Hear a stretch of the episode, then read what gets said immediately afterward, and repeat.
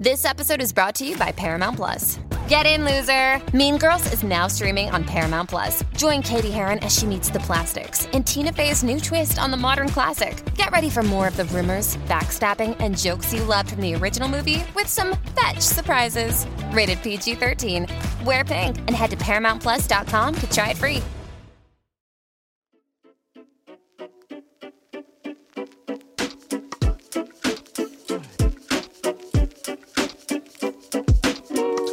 Welcome to The Waves, Slate's podcast about gender, feminism, and this week, hideous men and the lies they tell. Every episode, you get a new pair of feminists to talk about the thing we can't get off our minds. And today, you've got me, Cheyna Roth, senior producer here at Slate. Later in the show, I'll be joined by Slate senior writer Christina Cauterucci. E. Jean Carroll remembers the old version of Donald Trump. Anderson, we were having a high old time. You remember Donald Trump, hail fellow, well met, walking up and down the streets of New York, greeting everybody. Everybody liked him. He You're talking about 1995, 95, 96. He was Shakespearean. He was great. You'd love to see him on the street. So when we met in Bergdorf's, and he said, "Help me, uh, advise me to find a president," I was delight. I was thrilled. I thought this is hilarious. I'm wondering the statement that he said. Uh, That's Carroll on Anderson Cooper's CNN show in 2019. Carroll was a columnist for Elle magazine, and you can tell just by that clip that she's a vivacious, intelligent woman. She's someone you'd like to go shopping with, have a drink with. But despite that description of Trump in the 90s, Carroll goes on to recount her version of what happened when she agreed to help Trump find a present. He was going to get some lingerie. And I am just like, oh, I can dine out forever on this story. We're going to go get lingerie. You go. You say you go up to the, the, the, lingerie department and no one is around. And there are two or three boxes on the counter. The fancy, remember the old-fashioned lingerie boxes, and a filmy see-through bodysuit. I used to be a writer at Saturday Night Live. I see an entire sketch of making Donald Trump put this filmy thing over his pants. That is what I'm thinking. So for you, this was kind of a, a New York moment. Like oh, one of the those best things? New, uh, just like the best New York. Donald Trump is going to put on a filmy bodysuit. Mm. It's like, oh, I couldn't. So he, let's go in the dressing room. I thought, yeah, I'm going to make him put pants on. Walked in, and the minute I was in there, he shut the door and pushed me up against the wall and bang, bang my head on the wall and kiss me. I just, it was so shocking. So he put me, you know, he pushed me, held me with the shoulder, and I was wearing a, a coat dress and tights, and he pulled down the tights. And so um, that's he pulled what, it with, with, he pulled it in, uh, with both hands with one hand. One. And um, that was when it turned serious. I realized that this was this was this was a fight. In 2019, Carroll wasn't accusing Trump as part of the Me Too movement. She wasn't part of the trickle of women who came forward before Trump was elected to accuse him of harassment and assault. She had a book coming out called What Do We Need Men For? A Modest Proposal. And she'd been on the cover of New York Magazine with an excerpt titled My List of Hideous Men. On that cover, Carroll is wearing a knee length black coat dress and black tights. On the side, text reads, This is what I was wearing 23 years ago when Donald Trump attacked me in a Bergdorf Goodman dressing room. This week, Carroll won a years long battle against Donald Trump. A jury awarded her $5 million in a civil case. Now, to be clear, while this is largely being called a rape trial, Carroll sued Trump for defamation, saying that when he publicly and aggressively denied Carroll's rape allegations, that he lied that he ruined her career. Carroll's case comes at a unique time for how society thinks about crimes against women. Carroll herself is of the don't talk about it generation, but more and more we're seeing victims' stories amplified. And in some cases, powerful men are being held accountable. At least, we want them to be, and some are touting Carroll's victory as a sea change. But is it? Christina Cauterucci has been following the Carroll trial, and she's been tracking the Me Too movement for years. After the break, we'll talk about the E. Jean Carroll trial, what it means, where we're going, and the use of civil trials for getting justice.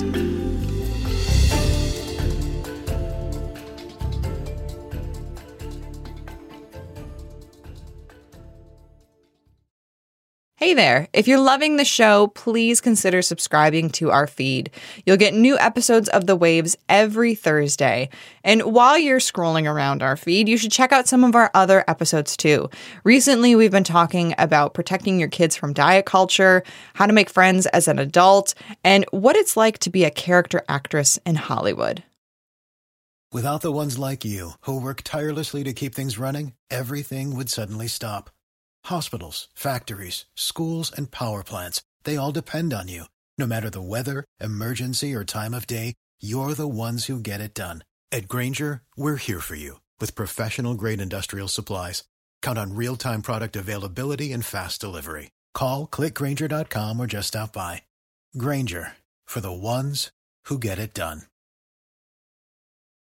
Welcome back to The Waves. I'm Cheyna Roth, and I'm joined now by Slate senior writer Christina Cauterucci. Christina, welcome back to The Waves. Thanks. It's so great to be back. I want to start with something that Trump's lawyers hampered on sort of throughout this trial that E. Jean Carroll didn't scream while she says Donald Trump was pinning her to the wall, pulling down her tights, and penetrating her. To me, this is really emblematic of the entire tact that the defense took throughout the trial. These really old school, tale as old as time, rape denial, it's your fault, look what you were wearing ways of discrediting a woman's story. So, in a lot of ways, this trial is very traditional, for lack of a better word. But there are other ways that the trial is reflective of our current time. How do you see that push pull here?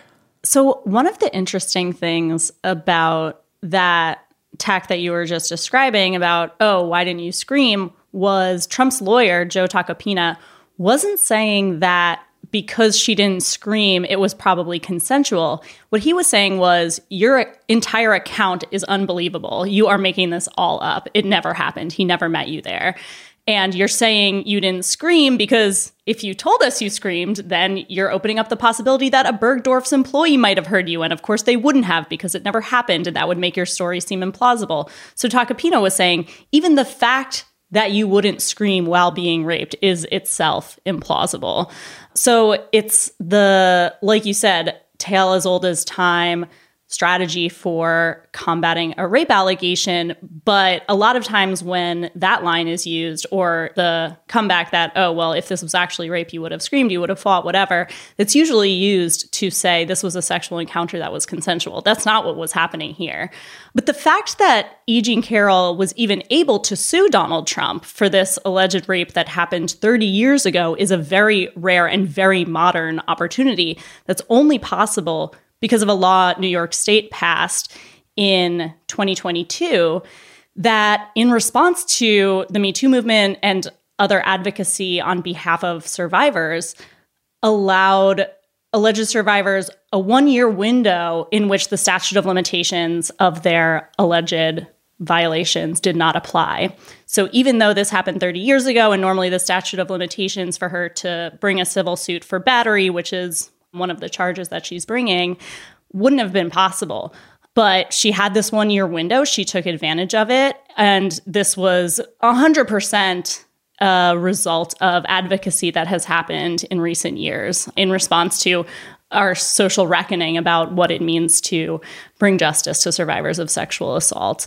The fact that E. Jean Carroll came forward at all feels very related to the current moment, just because she has said that the Me Too movement and all the allegations against Harvey Weinstein changed the way she thought about what it means to come forward and what effect that might have. And maybe if I think this is almost a direct quote, what would happen if all women came forward and said what happened to them? Also, the fact that Trump was calling her unattractive and perpetrating a witch hunt on Truth Social, which is this new like Trump social network that is super of the moment, very contemporary, and sort of a little microcosm, I think, of the way in which this trial is a mashup of ye old sexist tropes that have been used to discredit survivors of rape and highly present day elements that make this feel like a very relevant and important case for whatever happens next. Yeah, and I think another way that we saw how of the moment this trial is is that you had two other women come forward not to bring their own case against Trump but to just say that Trump also assaulted me as a means of bolstering E. Jean Carroll's claims and I feel like you don't have that maybe necessarily without the Me Too movement, without seeing women on social media bravely telling their stories of their own assault. You have covered the Me Too movement quite a bit and have really taken a hard look at it. Do you see it influencing this trial, or is it more just a natural evolution of where we have come when it comes to rape cases? There's no question in my mind that the Me Too movement has influenced how this trial has played out, in part because there's a lot more faith in the news media now that we will see these kinds of allegations as newsworthy and treat them as serious accusation of violence and not just some tawdry tabloid scandal that's more about sex than violence. The two other women, Natasha Stoynoff and Jessica Leeds, they actually came forward about their alleged assaults, or in Natasha Stoynoff's case, attempted assault before the Me Too movement. They came out in 2016, about a month before the presidential election. But when they told their stories, again, under oath, in front of the jury, I have to imagine that a lot more people now, post Me Too, have the knowledge to understand how survivors of rape and assault act and react. For generations, because the justice system and law enforcement and news media and political structures they were all established and run by men there was an incentive to create this idea of a perfect rape victim who very few actual survivors could actually match up to. So there was a lot of suspicion around people who didn't scream didn't call the police didn't run to a hospital didn't tell their parents or their boss or if they saw their rapist out in public after were cordial to him. That idea was really deeply ingrained in the public psyche and also in law, such that in a lot of places it couldn't be considered rape if it wasn't violent, for instance. But because of the Me Too movement, and I credit Christine Blasey Ford in the Kavanaugh hearings with this too, there are a lot more people who can now hear those notes of skepticism that are being raised by Joe Tacopina, who was really hammering on how strange it supposedly was that E. Jean Carroll wouldn't have called the police. And they might think, you know what, I can actually understand how she might not have thought the police would have done anything or not wanted to spend this next several months of her life reliving that moment and telling dozens of different people who were poised to disbelieve her what had happened just to have them make her feel like it was her fault. And maybe it doesn't seem that far fetched that she might have just wanted to put it behind her. That's not suspicious. I think it's because we heard from so many survivors of harassment and assault during the Me Too movement that it's driven home not just how common these kinds of violations are, but also how many different ways there are to respond to them in the moment and afterwards. So I imagine that for members of the jury, but also members of the public who are following this trial, it'll affect how they interpret her allegations. I also think it affected how E. Jean Carroll saw that incident too. She didn't come forward until after the Me Too movement. And even over the course of several months of sort of reiterating her story in a variety of news outlets, it felt like the way she interpreted it was changing too. I think she has said that she tried not to think about it for a really long time, even in the moment after it allegedly happened when she reached out to these two friends the response of one of them was, What just happened to you was rape, because she was kind of trying to play it off as a joke to make herself feel better. The other friend said, Yeah, but Trump is going to bury you in lawsuits. This was way before he was president, but he was a very powerful real estate magnate and a, a public figure. That person was probably right and still is. And E. Jean Carroll, this is the defamation part, has been inundated with insults, threats. She lost her job. So I think it changed the calculus for E. Jean Carroll of is it worth it to risk all that? It was probably related to the Me Too movement and the fact that Donald Trump became president. And what an insult that must have been to see her alleged rapist reach that position of power, even after dozens of other women had shared similar stories about him. I feel like just because of who E. Jean Carroll is personality wise, she may be one of the most important people to have ever come forward and accuse someone of rape. And I say that because she does not come across as what the perfect rape victim or the perfect victim of assault because she is a very boisterous, she's funny, she is a very big personality. And when she talks about what happened, particularly when I think back to the Anderson Cooper interview that she did in 2019, a lot of her story, she's laughing. She's got tangents. She's talking about how Donald Trump was bigger than life. And wouldn't this be a fun story? And then how it changed on an instant and she couldn't believe it and you see somebody whose coping mechanism is humor. And I feel like we don't see that publicly enough. And I think that's important for people realizing that there's so many different ways to deal with this type of trauma. Totally. And she was a public figure too at the time. She hosted, I believe it was a talk show on TV. She was an advice columnist for many years. She had really honed this voice and was somebody who had a, a lot of experience speaking in public. And so, unlike the other accusers who have come forward with stories about Donald Trump, she had experience making stories into sort of bite sized anecdotes that are digestible and fun to consume for people. And so you're right, she does use a lot of humor. She did that on the stand too. You know, when her own legal team, when they were direct examining her, they were trying to bring up a bunch of things. This is a very common legal strategy that the defense might bring up to try to discredit her. So they were saying, What would you say to somebody who said, Oh, you did this all for attention or whatever? And she said, I would much rather have attention for making a great three bean salad. It's not something that I would want to be known for having survived a rape.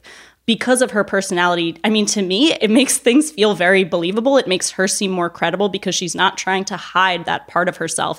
It also makes a lot of sense to me why she might be the kind of person who would want to put this behind her and not make it into a big thing at the time, tell the police about it, and become a public figure who is known for this. Because for her, she had cultivated this image, both in public and for herself, of being very strong and indomitable and also flirty and casual. And which isn't to say that being raped would negate any of those things but there is a sense and a tendency that has been encouraged in terms of our interpretation of rape victims that it is something that makes you seem weak, makes you seem like maybe you brought it upon yourself, or once you try to bring forward an allegation, you're unserious and you're overly dramatic, and it changes the way people see you. And so it's actually been really powerful for me to watch the way she's leaned into this story over the past three years since she came forward about it and not tried to hide the part of her personality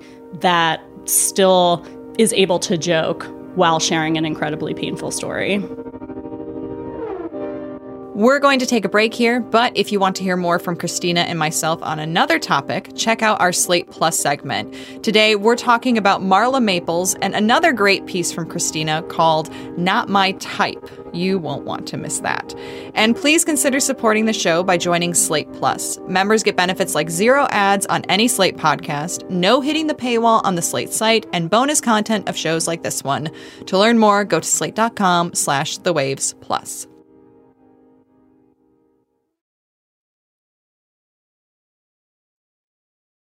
Welcome back to The Waves. I'm Cheyna Roth, and I'm joined with Slate senior writer Christina Cauterucci. Christina, the E. Jean Carroll case is not the first time in the last couple years that we've seen allegations of abuse play out in a civil court as opposed to a criminal court. The one that I think immediately comes to mind is the Amber Heard Johnny Depp trial, which was also for defamation. Depp actually sued Heard for an op ed she wrote on surviving domestic violence without mentioning Depp by name. Heard then countersued. Depp basically won quote unquote the trial by getting 10 million in compensatory damages and 5 million in punitive damages, while Heard won her countersuit that Depp defamed her through his attorney by calling Heard's abuse claims a hoax, but she only got 2 million. So at the end of the day, the sort of headlines was that Johnny Depp came out the winner in that whole messy court drama. Christina, what do you make of these very public uses of the civil court in cases of rape and domestic violence. It really just goes to show that our current systems of law enforcement and so called justice are failing survivors of gender based violence. They're just not set up to deal with these cases. And in the case of Johnny Depp and Amber Heard, as well as the case of E. Jean Carroll and Donald Trump, they became very public such that they were being discussed in the press by public figures with huge followings. And so there developed a route for defamation suits in a way that a regular old person accusing someone of rape within their community might not reach the level of, oh, you defamed this person such that their reputation was harmed and whatever, because it simply might not reach enough people to harm somebody's reputation in a way that was actually injurious. But the way that Johnny Depp was able to weaponize the defamation charge against Amber Heard was extremely troubling. The verdicts were disturbing, and the public discussion around it was too. I mean, loads of Johnny Depp's fans came out to smear Amber Heard. TikTok became a cesspool of people mocking her. This would all suggest that a survivor of gender based violence can never speak about what happened to her without the risk of being sued for everything she's worth and having the result depend on whether or not a random sampling of her peers, which is what a jury is for better or for worse, believes her story, which we know that for all the accomplishments of the Me Too movement, people are often primed to disbelieve a woman who alleges domestic violence or sexual assault. So it's extraordinarily worrisome. It will absolutely have a chilling effect on people's willingness to share information about what they've been through. One could also say the same for alleged perpetrators that they can't defend themselves from spurious charges without risking a defamation suit. I don't want to say that that is a frivolous concern. I think it absolutely is, and people should be able to defend themselves from lies that are being spread against them. But it still is the case. The Johnny Depp Amber Heard case is very different from E. Jean Carroll and Donald Trump in ways that I'm sure we'll get into next, just because of who Donald Trump is and who E. Jean Carroll is. But it's still the case that the system is set up to favor alleged perpetrators of gender based violence. We still live in a sexist society. Not to mention, it also depends on what kind of a judge you get. The judge in the Donald Trump, E. Jean Carroll case has really had no patience for Trump's attorney trying to reiterate the same point over and over again about why didn't she call the police or whatever. He's been very impatient with Trump's attorneys waffling on whether or not Donald Trump is going to testify. He's gotten mad that Donald Trump was posting on Truth Social about the case, which you're really not supposed to be trying to influence the jury from your personal social media accounts while the case is in progress. So that was lucky. It feels like the judge has a really level head about this kind of stuff. You can imagine that a judge that was predisposed to the worldview that is skeptical of alleged survivors of sexual assault might react very differently to a case where there is some wiggle room in terms of how the facts and evidence are being interpreted and what gets brought forward or not. So, sort of jumping off of that, you had a great piece that I want to dig into about the Carroll and Trump trial titled Lie Detector. Donald Trump, I think it's fair to say, is a notorious liar. There have been research done about how many lies he told throughout his presidency. It was in the dozens per day. And in your piece, you talk about how this trial all comes down to who the jury believes, Carroll or Trump. And this isn't unique to this trial. This is what happened in the Amber Heard Johnny Depp trial. This is what's going to happen in this trial. This is what happens in all of these cases where you don't have a lot of physical smoking gun evidence. It comes down to who the jury believes. But here, one of the parties is an infamous liar. So, talk us through what you were hoping people got out of that piece. So, first of all, this case is different from a criminal trial where if there's not a lot of evidence, it's very likely the defendant will be deemed innocent just because you have to prove it beyond a reasonable doubt. A civil case, a personal lawsuit, which is what this is, is different. The jury is ruling based on a different burden of proof, which is known as preponderance of the evidence. Basically means that if even 51% of the evidence would support Carroll's claims, the jury should find in her favor. So you're basically just judging two claims against each other, and whichever has the most evidence, that thing wins. It doesn't have to be beyond a reasonable person's ability to doubt it. So when I thought about this, that question of who does the evidence support just seemed completely ludicrous to me. Obviously, I'm glad it's all being heard out in court, but really 100% of this case, as you said, is about who is lying here. You have two stories. One is backed up, Carroll's side, by two contemporaneous witnesses who said she reached out to them right after the rape, plus two other women who said he did versions of the same thing to them in forcing himself on them sexually. Plus, there's a video that was able to be introduced into evidence, the Access Hollywood tape, where he is caught on a hot mic saying he does it. And when you're a star, they let you do it. You can do anything. Whatever you want. Grab him by the pussy. you can do anything. The other side is one of the most lyingest public officials this country has ever seen who didn't even bother to mount a defense. Literally, the defense rested when it was their turn. They didn't bring a single witness. Donald Trump didn't even show up if you're judging the relative credibility of these two people, it's just not a contest at all.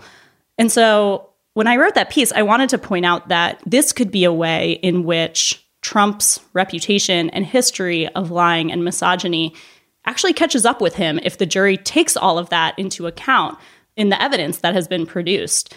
It's not just about this specific allegation and what he has to say about that. The jury really has to make an assessment of the character of the two parties in the case because they have to decide who to believe. The fact that the Access Hollywood tape is evidence here, I think could be a really powerful swaying mechanism for the jury because you're hearing it directly out of his mouth in private. So it wasn't even that he was saying it to be some sort of character, although you can argue, I guess, that we're always a character when we interface with another human. But it doesn't feel like Donald Trump is even trying to prove himself to be someone who wouldn't do this. And if you're wondering who has the incentive to lie here, too, it's not E. Jean Carroll. It's not the two women who put their lives on hold to show their faces in a courtroom to say, actually, he did something very similar to me, although it wasn't rape. It's Donald Trump. And is he somebody who has proven himself to be truthful and coming at an argument in good faith? Does he seem actually disgusted by this crime, or does he actually seem like he doesn't care about it? The tape of his deposition, which we'll talk about in the Slate Plus segment, really shows that he doesn't really seem to care. And he is not even able to disavow sexual assault as an act. And so it's just funny to me to think that this jury is going to be asked to like sit down and solemnly contemplate the question of do we think Donald Trump is lying here? So the jury did come back in this case and they found that Carroll was telling the truth and they sided with her. How do you feel this will influence other civil trials that are about allegations of harassment and sexual assault or domestic violence or just the Me Too movement in general? In one sense, I think this trial stands alone. There's nobody like Donald Trump. He is a very particular person, both in his history of misogyny and lying, which was able to be brought to bear in this case, his extremely public history, which hardly anybody has as documented a track record of untruthfulness and misogyny as Donald Trump, and in terms of how polarizing he is for the American public. So people who hate him really hate him, people who love him really love him. It's really a crapshoot what percentage of those groups you end up having on your jury. But in another sense, the fact that in the face of so much discouragement and threats and insults and being smeared in the press by somebody with possibly the most rabid fan base in America, went ahead and took on one of the most powerful people in America and influential people in America. And one is setting a great precedent that I really hope encourages other people to do the same when it's warranted. I doubt we'll see another person like Donald Trump in our lifetimes. I feel like I just jinxed us as a country, but it's been the case for as long as there have been rape trials that people in positions of power aren't likely to be held to account. They're not likely to be able to force to answer for what they've done, and they're certainly not likely to see consequences for what they've done. The way Donald Trump approached this case really felt like he did not believe it was possible that he would be able to see a consequence from his action. It's kind of just the way he acts in life, too, as in part because he hasn't seen a lot of consequences. As far as the Me Too movement, I mean, just the publicity that this trial has gotten, the way people have been able to absorb what Jessica Leeds, Natasha Stoynoff, and E. Jean Carroll said on the stand, and how Joe Tacopina tried to discredit them, and the way the jury didn't fall for it, didn't fall for Tacopina's arguments, I think is powerful in a changing the way people think kind of a way. It's just another reminder that, again, there are a lot of different ways to react to an alleged sexual assault there's a lot of different reasons why people might or might not come forward. And it's really heartening to me that the jury here saw through the skepticism from Trump's side and ruled in a way that I thought did justice to the evidence that was brought forward by Eugene Carroll. Christina Cauterucci, senior staff writer for Slate. It is always a pleasure to have you on the waves. Yeah, it was great to be here. Thanks, Cheyna. That's our show this week. The Waves is produced by myself, Cheyna Roth, and Tori Dominguez. Daisy Rosario is senior supervising producer at Slate, and Alicia Montgomery is vice president of audio. We would absolutely love to hear from you. Email us at thewaves at slate.com. The Waves will be back next week. Different host, different topic, same time and place.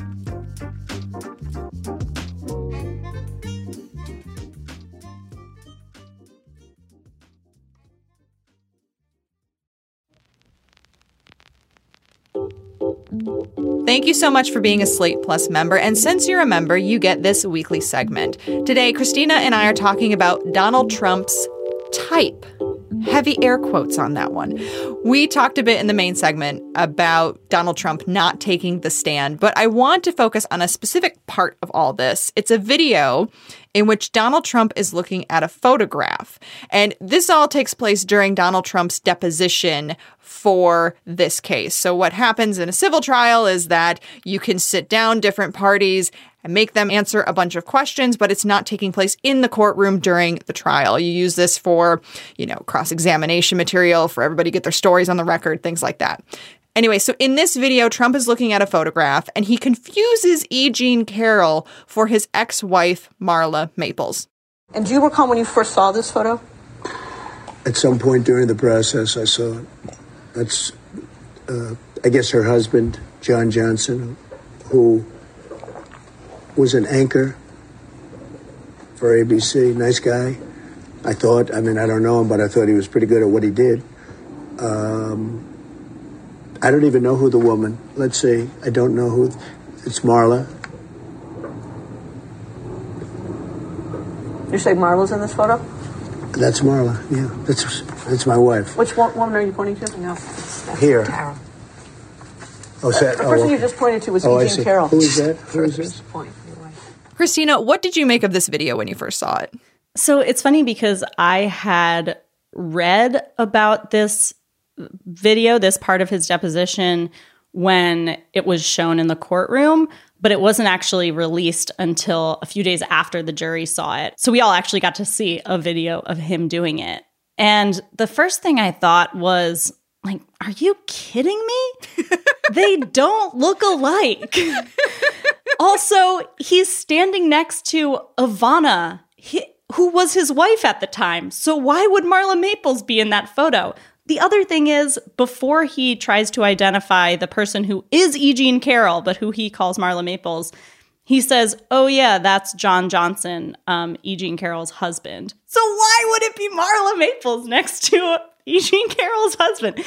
So it's like clearly kind of funny, also disturbing. But then the more I thought about it, the more I was like, I actually don't believe he thinks that was Marla Maples because this photo has been circulating ever since E. Jean Carroll made her allegation against him because she had said, Oh, we ran into each other at this department store and we recognized each other because we had met before. Also, you know, we're both sort of public figures in New York, blah, blah, blah. We were talking. He said, I had never met her before in my life. That part is a lie. So then I, I don't know if she produced or somebody produced this photo that shows both of them talking to each other as sort of proof that, yes, they had met. This photo was taken in the 80s. She said the attack took place in the 90s.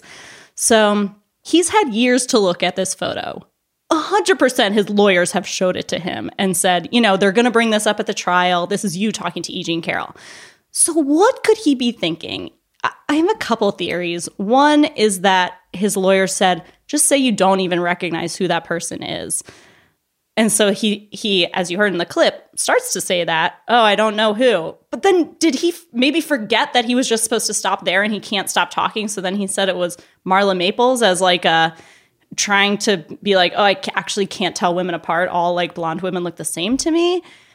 Or did he just not remember at all any kind of strategy? That was just some of our Slate Plus segment. If you want to hear the whole thing, go to slate.com slash the waves plus to become a Slate Plus member today. Slate.com slash the waves plus. Without the ones like you, who work tirelessly to keep things running, everything would suddenly stop. Hospitals, factories, schools, and power plants, they all depend on you. No matter the weather, emergency, or time of day, you're the ones who get it done. At Grainger, we're here for you with professional grade industrial supplies. Count on real time product availability and fast delivery. Call clickgrainger.com or just stop by. Grainger for the ones who get it done.